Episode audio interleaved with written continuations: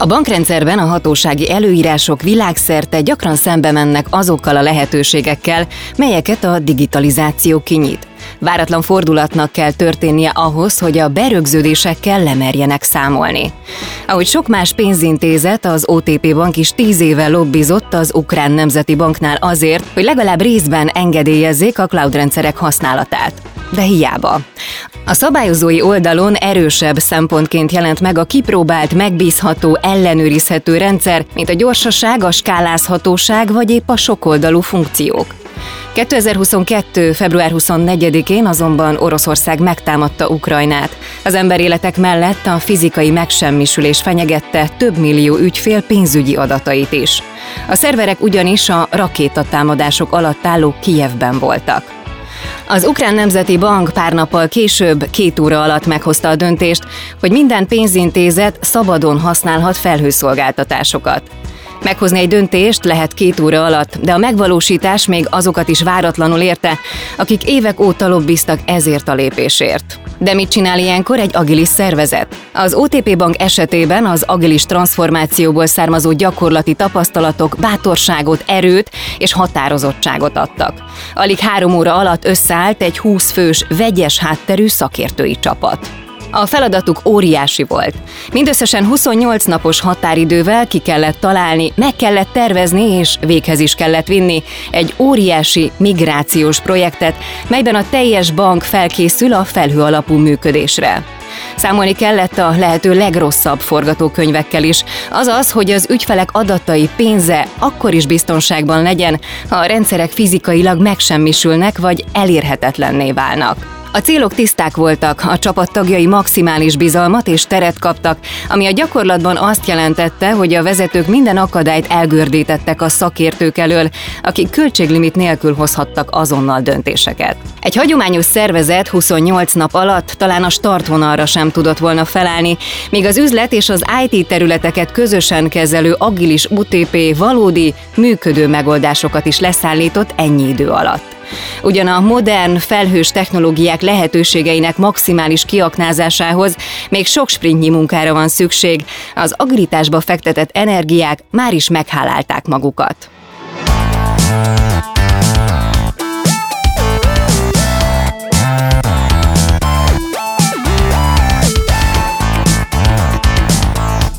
Legyél úttörő, legyél dinamikus, legyél agilis, változtas, digitalizálj, újíts! Ezt várják tőled. Ettől leszel sikeres vezető. Mondani könnyű, megcsinálni nem annyira. Az Epic Stories podcastben olyan üzleti történeteket mesélünk el, amikből tanulhatsz, amik inspirálnak, vagy egyszerűen csak szórakoztatóak.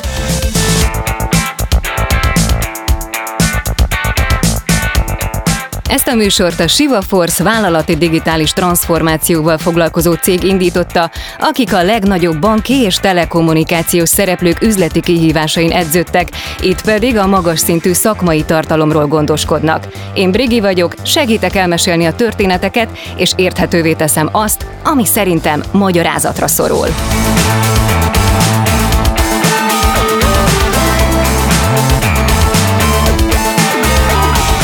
A nagyvállalatok, azon belül is főként a bankok már 30 éve adatokkal dolgoznak. A fejlesztők felköltöztek az alaksorból a CEO szintjére, és már házon belül találják meg a digitális megoldást a kiszervezés helyett.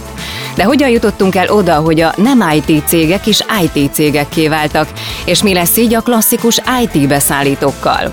Erről beszélget Földházi Csaba, a Siva Force partnerigazgatója két vendégével, Csányi Péterrel, az OTP Bank informatikai vezérigazgató helyettesével, akinek irányítás alatt kezdte meg a pénzintézet az agilis transformációt, illetve Bodnár Bélával, a Siva Force vezérigazgatójával. A Siva Force agilis tanácsadóként segíti az OTP folyamatait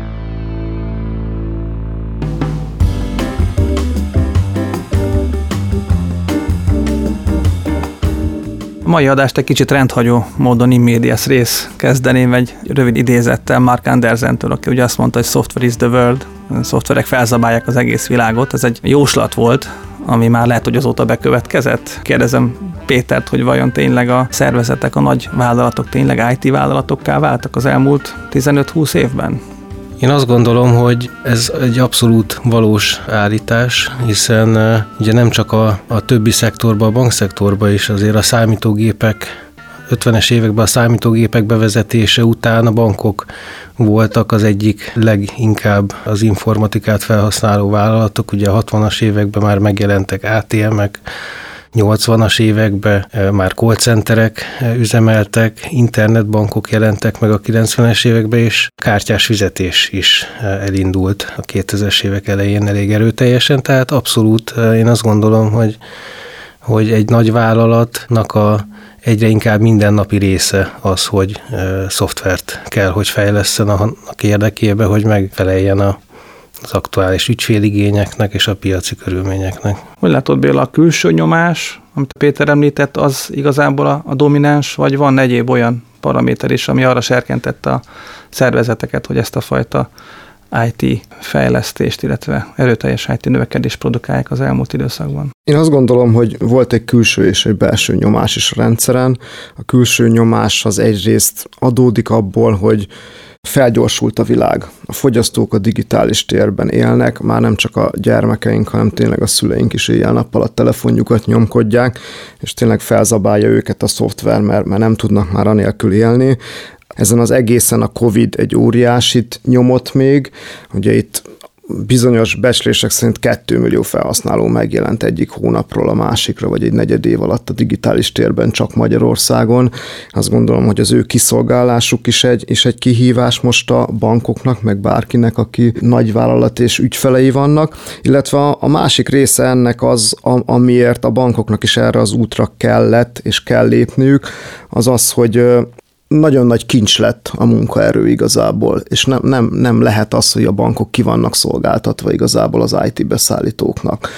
A belső nyomás pedig arra vonatkozik szerintem, hogy ha nem változunk meg, és ez, és ez minden cégre igaz, hogyha azokkal a mondhatom buta analóg folyamatokkal akarunk gyártani, szolgáltatásokat nyújtani, akkor sem színvonalban, sem reakcióidőben, sem árban nem fogjuk tudni felvenni a versenyt a többiekkel. Mik azok a területek, Péter, amik számotokra túl a, mondjuk úgy, hogy a, az informatikai területen történő digitalizáció mellett, mely területeken a bankban jelentek meg ezek a fajta innovációk? Hát ugye, ha a bankot nézzük, az OTP bankot nézzük, akkor ugye 2014-ben kezdtünk mi el egy digitális transformációs programot, eléggé üzlet irányítású digitális transformációs programot, ahol a, a hangsúly az alapvetően az értékesítési folyamatoknak a digitalizációjára volt fektetve, és ezeknek a folyamatoknak a digitális térbe való átültetésére. És ugye 19-ben szervezetileg is megújultunk, ugye az agilis transformációnak az első hullámát kezdtük meg egy közel több mint egy éves előkészítő szakasz után, ahol, ahol azt a célt határoztuk meg, hogy, hogy egy agilis szemléletű, iteratív fejlesztési módszertanra álljunk át, ahol az üzleti és az IT területek közösen egy csapatban hoznak létre új szolgáltatásokat, új folyamatokat. A robotizációra fektettünk például nagyon nagy hangsúlyt, főleg a háttérműveleti folyamatoknak a robotizációjára.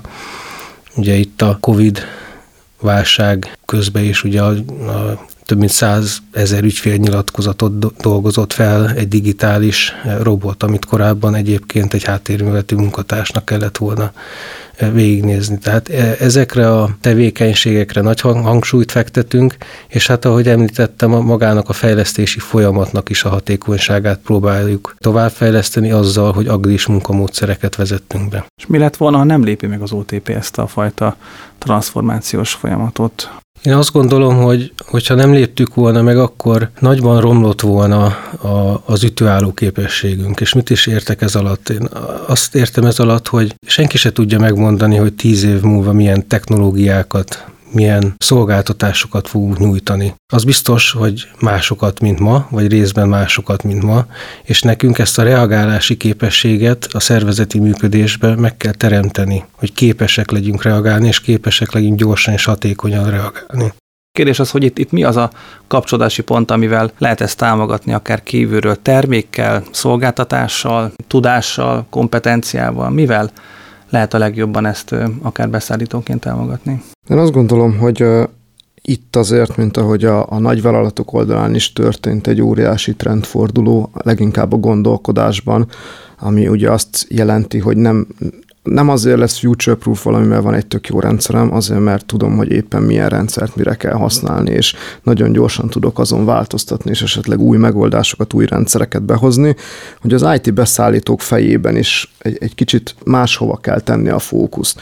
Ugye régen voltak óriási generalista IT cégek, mindenki tőlük rendelt mindenféle IT fejlesztést, hogyha valaki végzett az egyetemen informatikusként, akkor eszébe nem jutott, hogy ő elmegy bármilyen nagy vállalathoz dolgozni, hiszen azt gondolta, hogy ott mondjuk egy bankban bankárok dolgoznak, nincs, nincs szükség szoftverfejlesztőkre. Azt gondolta, hogy akkor én elmegyek egy IT beszállítóhoz, és éppen lehet, hogy egy banknak fogok szoftvereket fejleszteni, de ennek itt van a helye. Mára ez teljesen megfordult, és a, a bankok is óriási forrásokat kezdtek el mozgósítani azért, hogy házon belülre hozzák ezt a tudást. Egyrészt ne legyenek kiszolgáltatva, másrészt ne csak igazából egy dobozos szoftverben tudjanak gondolkodni, hanem különböző megoldásokban, sokkal jobb lett a reakcióidő, az, ami mondjuk korábban elképzelhetetlen volt, hogy egy ennyire kontrollált környezetben, amit mondjuk a, a banki szabályozás jelentett 20 éve, innovációra is legyen tér, ez elképzelhetetlen volt. Ma azt gondolom, hogy ezek a nagyvállalatok az, az innovációnak igazából a, a, vezetői, és tőlük jön az összes innováció szervezeten belülről és nem kívülről. Az IT cégeknek szerintem a jövője be kell állni ebbe a hadrendbe, ami egyrészt azt jelenti, hogy specializálódni kell, illetve ehhez az egész ökoszisztémához csatlakozniuk kell, amit most a bankok maguk körül kialakítanak. Ez jelent módszertant, jelent folyamatokat, jelent gondolkodást, jelent eszközöket, azon túl, hogy nyilván a domén specializáció is egy nagyon fontos dolog rezonálni tudok azzal, amit mondasz, hiszen hát ha megnézzük az OTP-t egy három-négy évvel ezelőtt, mondjuk konkrétan a, a, a digitális csatornákat, vagy az elektronikus csatornákat, a, ahogy korábban hívtuk őket, gyakorlatilag teljes egészében ki volt szervezve. Volt egy nagyon szűk, kb. tízes üzleti csapat, amelyik megtervezte és definiálta azt, hogy akkor milyen üzleti szolgáltatásokat szeretnénk látni az elektronikus csatornákon, több száz oldalas természetesen specifikációk születtek, amiket IT beszállító megkapott, és, és gyakorlatilag miután már csak a tesztelésbe vettünk részt. És egy nagyon tudatos építkezés indult el három-négy évvel ezelőtt, amikor eldöntöttük azt, hogy ezt egy kompetenciának tekintjük. Ez nyilván nem jelenti azt, és sose cél az, hogy száz százalékban belső fejlesztés legyen, hiszen vannak olyan időszakok, amikor gyorsan kell reagálni valamire, kell külsős erőforrásokat bevonni. A cél az, hogy hatékonyan tudjuk ezeket az erőforrásokat bevonni, és gyorsan be tudjanak illeszkedni a szervezetünkbe, és együtt dolgozni azokkal az agilis csapatokkal, akik, akik már bent vannak a szervezetben. Ennek az útnak a során milyen kihívásokkal lehetett szembesülni, hogy vajon azok, akik ezt eddig egyféleképpen csinálták, aztán most másféleképpen kell csinálni. Na ők hogy fogadták ezeket a gondolatokat? Könnyen, nehezen volt ebből valamilyen olyan belső feszültség, amelyet kezelni kellett? Erre tudtok-e valamilyen példát mondani, vagy hasznos információt? Több mint egy évet készültünk egy viszonylag szűkebb körbe egyáltalán az, hogy melyik agilis modellt válasszuk, hiszen a, a kezdő lépés az ott indult, hogy az egy dolog, hogy szeretnénk az üzleti és informatikai erőforrásokat jobban összehangolni és egy irányba állítani. Tehát ez kezdődött a hullámoknak a megtervezésével, ugye most már harmadik hullámon vagyunk túl, ahol tudatosan terveztük meg, hogy melyek azok a területek a bankban, melyeket érdemes agilis munkamódszerre átállítani. Utána egy nagyon részletes szervezeti felépítés, egy szervezeti struktúra e, tervezés jött, és hát nagyon-nagyon sok időt, meg pénzt fektettünk a kollégáknak a tréningjébe. Mi eldöntöttük azt, hogy inkább egy kicsit többet készülünk fel, több időt adunk neki, de megpróbáljuk megtartani a kollégákat, felkészíteni az új munkakörökre, és én azt gondolom, hogy ebben sikeresek is voltunk. Nem vesztettünk el olyan kollégát, én azt gondolom, aki nem tudott volna, nem akart volna alkalmazkodni az új munkamódszerhez, hanem mindenki, mindenkit sikerült kellő energia, meg tréningbefektetéssel betanítani. Ugye mi IT beszállítóként már nagyon régen így dolgozunk, Tehát az, a, az ami most elterjed, és, és azt mondjuk, hogy ez a sikernek a kulcsa. Nem tudtuk, hogy ez, ez mi ez a módszertan egyáltalán, ez csak egy, ez egy módszertan, vagy csak egy folyamat, de mi már közel tíz éve így dolgozunk, eleinte mindenki furcsán nézte, hogy, hogy mit csinálnak ezek a, a fiúk, aztán az idő minket igazolt, hogy ez lesz a jövő. Szerintem akkor van igazi átlendülés a csapatban, amikor jönnek az első sikerek. És amikor valaki felfogja azt, hogy úristen, ha nem álltunk volna át, akkor, akkor most ezt nem tudtuk volna meglépni, akkor most erre a, a bármire nem tudtunk volna reagálni. Mit csinálnánk? Kiírnánk egy tendert, három hónapig elbírálnánk, majd fél évet várnánk, hogy valaki idehozza, és akkor rájövünk, hogy nem is ezt akartuk. Ehelyett a következő sprintben leszállítjuk azt, ami, ami az új ügyfeleknek kell, és két hét alatt tényleg ott van productionben. Tehát szerintem ez az igazi mindsetbeli felismerés, amikor rájössz, hogy úristen, ez tényleg működik. Szervezeti szempontból említettétek, hogy ha ezzel a módszertannal dolgozunk, és akár mint beszállító, akár mint, mint nagyvállalati szervezet rátekint arra a szállítási láncra, aki az értéket előállítja, az IT kódokat fejlesztés, utána abból értelmezhető értékes csomagot ad ki. Elmondtátok, hogy ott, ott, ott vannak üzleti szakértők, vannak IT kollégák, külsősök, belsősök, tehát gyakorlatilag egy nagyon vegyes setup állt elő, amit talán hibridként lehet említeni, nem abban a hibrid értelemben, hogy home office-ban is dolgozunk, meg, meg bent is, hanem hogy, hogy a kollégákat tekintetben majd, hogy nem mindegy, hogy egy beszállítói konstellációban ülnek a szervezetben, vagy, vagy akár ott a szervezet tagjaként, de hogy ez is nyilván egy, egy újfajta modellt jelent a működésben, ahol ilyen formán teljesen együtt, szervesen kell együtt leszállítani egy, egy tetszőleges digitális szolgáltatást. Ezzel kapcsolatban milyen tapasztalásaitok vannak, mennyire nehéz volt elfogadtatni ezt a hibrid üzemmódot, ha lehet így nevezni? 19-ben mi leültünk minden beszállítóval, ahol megkértük őket, hogy on-site OTP-s csapatokkal együtt eh, szeretnénk eh, az agilis fejlesztéseket megvalósítani, és hát voltak szállítók, akik értették, voltak, akik eh, kevésbé értették, én azt gondolom, hogy mára a piac már igazolta az, hogy e felé megy a világ. Én azt gondolom, hogy egyébként a Siva Force ehhez nagyon jól tudott alkalmazkodni, különben az OTP-be már korábban is e, bent ültek e, Siva Force-os kollégák, akik a honlapot e, fejlesztették, tehát talán kevésbé volt újdonság, vagy kevésbé volt meglepetés, de hát nyilván több területen kellett ezt kiterjeszteni az agilis transformáció bevezetésekor. Igen, szerintem nagyon fontos, hogy korábban egy IT cég hol teremtett értéket ott, hogy, hogy valamire specializálódott nagy valószínűséggel, és az egy szoftvertermékbe öntötte, és utána azt a szoftverterméket megpróbálta eladni, tendereken indult, stb. Most el kell fogadni, hogy az érték nem itt teremtődik. Az érték ott teremtődik, hogy olyan emberek, ezáltal olyan szürke állomány, olyan képességek vannak a, a szervezetben, akik specializálódtak, illetve ismerősek azokkal a keretekkel, amivel a mai világban működni lehet, és ez tényleg lehet egy eszköz is, lehet a módszertan is, akár a hibrid működés is. Egyszer otthon ülök, egyszer az OTP-ben, egyszer a Shiva Force-ban, de valójában működik a világ.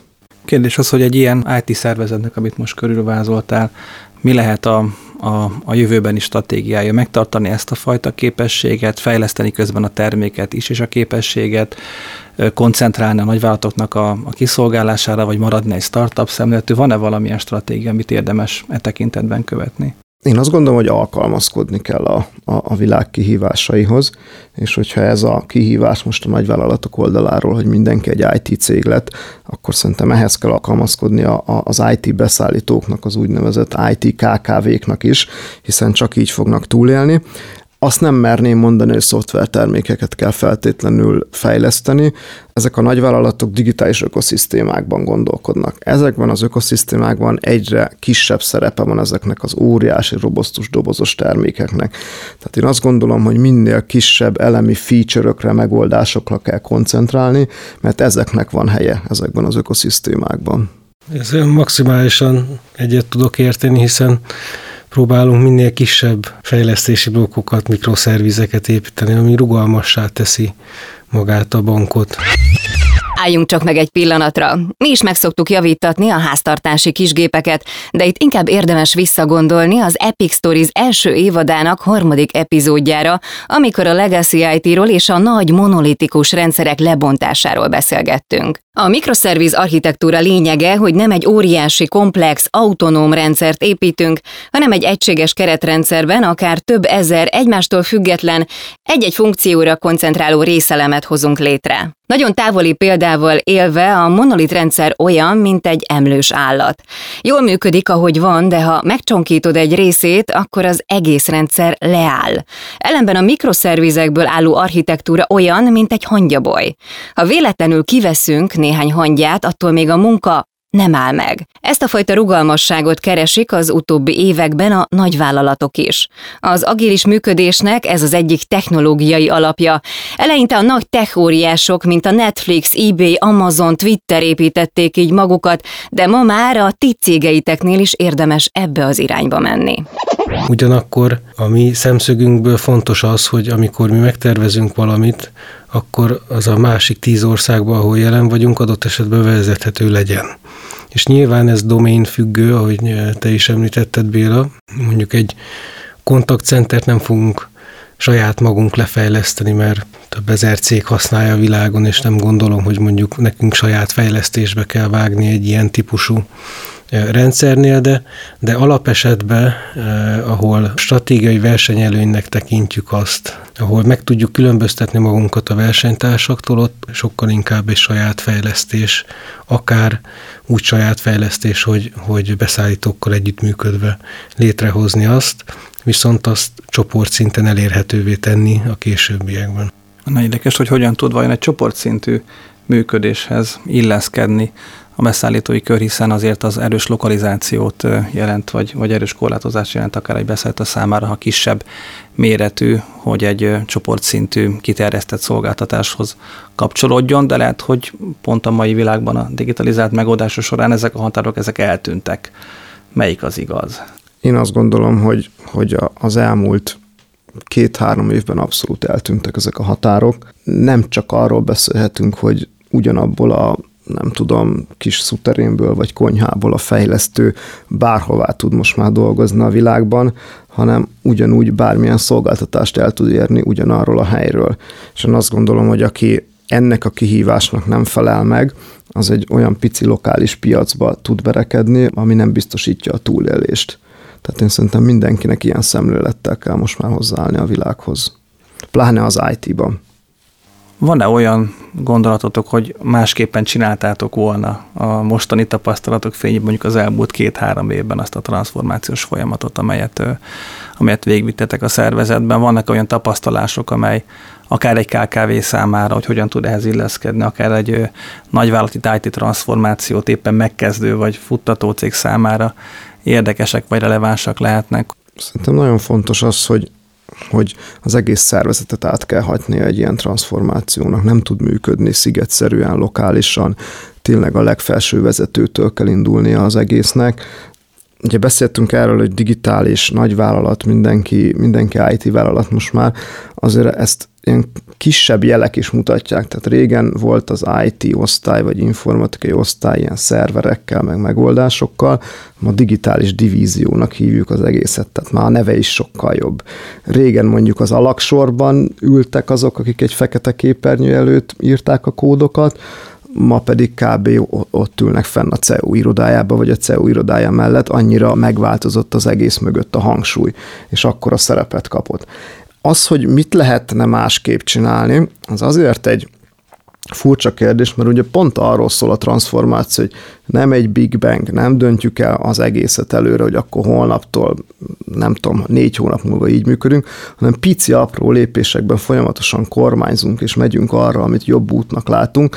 Tehát igazából nincsenek akkora döntések, amik a következő három évet meghatároznák. Érdekes, hogy azt mondod, hogy ilyen kis lépésekben mi azért elég nagy hullámokat eh, terveztünk. Hát kinek a saját ahol, léptéke szerint? az első, első hullámban is, eh, hiszem 6 vagy 700 embernek kellett teljesen más munkamódszerrel elkezdeni dolgozni, de nyilván egy fázis volt dolog. Én azt gondolom, hogy ebben a környezetben az a nagy vállalat tud hosszú távon sikeres lenni, és a lépést tartani a versennyel, amiknek hozzáférése van erőforrásokhoz. Én azt gondolom, hogy azt az ökoszisztémát, amit elkezdtünk kiépíteni, aminek a része a Shiva Force is például, azt talán korábban kellett volna elkezdeni, és ezáltal sokkal gyorsabban fel tudtuk volna építeni azt a belső kompetenciát, ami szükséges ami nekünk ahhoz, hogy, hogy hatékonyan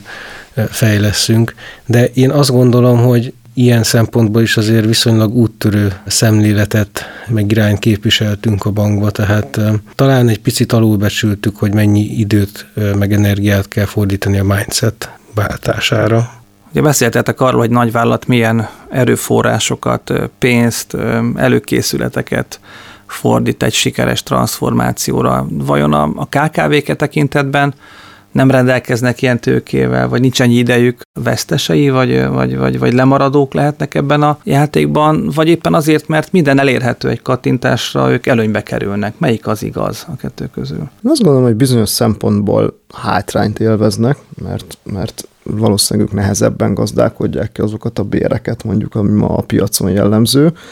A másik oldalon, eszköz oldalon viszont sokkal jobb helyzetbe kerültek ők is. Ha megnézzük, hogy milyen CRM, HR, bármilyen sales támogató eszközök, akár egy, egy online számlázás elérhető ma a piacon és mennyiért, én azt gondolom, hogy abszolút ennek nyertesei a KKV-k. Ugye ilyen rendszerekhez korábban csak a nagyvállalatok tudtak hozzáférni, robosztusak voltak, megvették, használták, stb. Most viszont felhasználói alapon van az egész licenszelve, ami azt jelenti, hogy ha nálam kettő ember fogja használni, akkor megveszem arra a kettőre.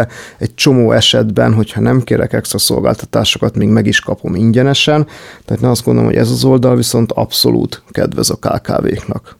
Én szerintem a KKV-knál egy nagyon fontos mérföldkő, hogy mennyire használják ki a, a, ezeket a megoldásokat, hogy mennyire értik és mennyire bíznak meg benne. Én itt látom még gátját, hogy, hogy a KKV körébe is elterjedjen a digitalizáció, hogy például a cloud-tól nagyon sokan nem értik, vagy félnek, hogy mire lehet használni, és miért jó az nekik. Tehát egy ilyen edukációs folyamatnak az elején vagyunk, én azt gondolom, nyilván megkezdődött, meg a Covid hatása is, meg egyébként a, a piac is kikényszeríti azt, hogy a KKV-k is digitalizáljanak és használjanak korszerű megoldásokat, viszont edukációra még elég sok energiát kell fektetni, hogy, hogy megértessük velük, hogy miért, miben lesz hasznos számukra mondjuk érdekes, mert egy enterprise-nak meg a, a cloud a biztonság, az IT biztonsága, a szabályozói háttérnek a merevsége miatt tud akadály lenni. Tehát érdekes, hogy mind a két oldalon van egy olló, ami, ami szorítja egy picit ennek az elterjedését, hiszen említetted, hogy a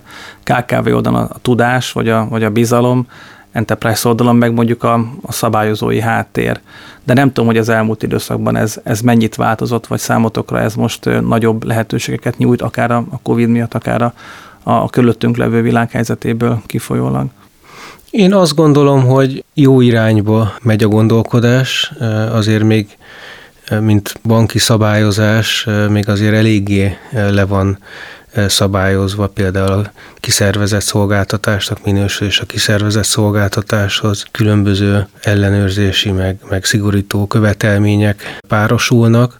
Ugyanakkor viszonylag proaktív gondolkodás folyik arról, mind a Nemzeti Bank oldaláról, mind egyébként a, a pénzügyminisztérium oldaláról, meg európai szinten is, hogy nyissunk ebbe az irányba, és előbb-utóbb nyilván nekünk mozdulni kell, hiszen az infrastruktúrának a hatékonysága az, az jelentősen, hogy jelentősen segíti a cloud, és nem beszélve arról, hogy egyébként néhány esetben még adott esetben biztonságosabb is lehet egy cloud környezetben üzemeltetni valamit, és hát rugalmasabb is lesz, eh, hogyha egyre inkább átállunk cloud native alkalmazásokra. Az biztos, hogy hatékonyságban a nagyvállalatokon méretükből adódóan egy sokkal nagyobb nyomás van, hogy, hogy hogyan tudnának rugalmasabbak lenni, hogyan tudnának gyorsan reagálni dolgokra, és erre a cloud egy tök jó megoldás lehet, aminek a KKV-k is a nyertesei lesznek a nap végén, mert ők is el fogják kérni ezeket a szolgáltatásokat.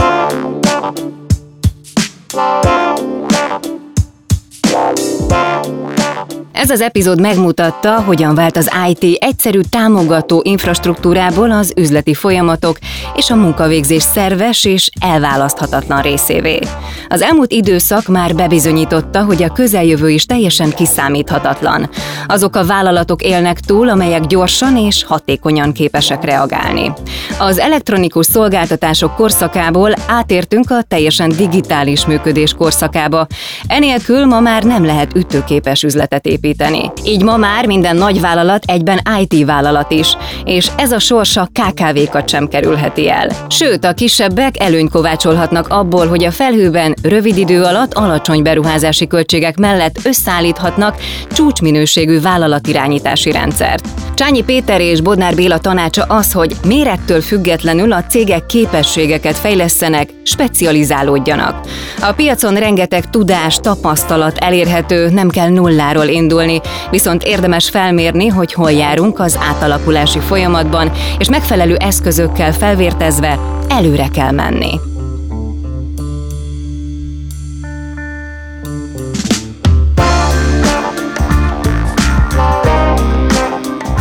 Ez a történet itt véget ért, de van még mit megbeszélnünk.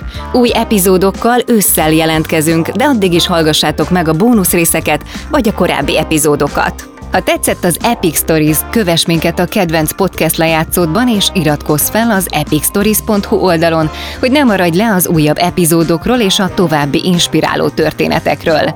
Ha van egy tanulságos üzleti történeted, amit megosztanál velünk, küld el az epickukatsivaforce.com címre. Az Epic Stories tartalmi koncepcióját Dojcsák Dániel készítette, a műsor szerkesztője Zádori László, a főszerkesztő Neizer Anita, a zenei és utómunkaszerkesztő szerkesztő Szűcs Dániel, a kreatív producer Román Balázs, a producer pedig Hampuk Rihárd. Ordasi Brigittát és az Epic Stories-t hallottátok.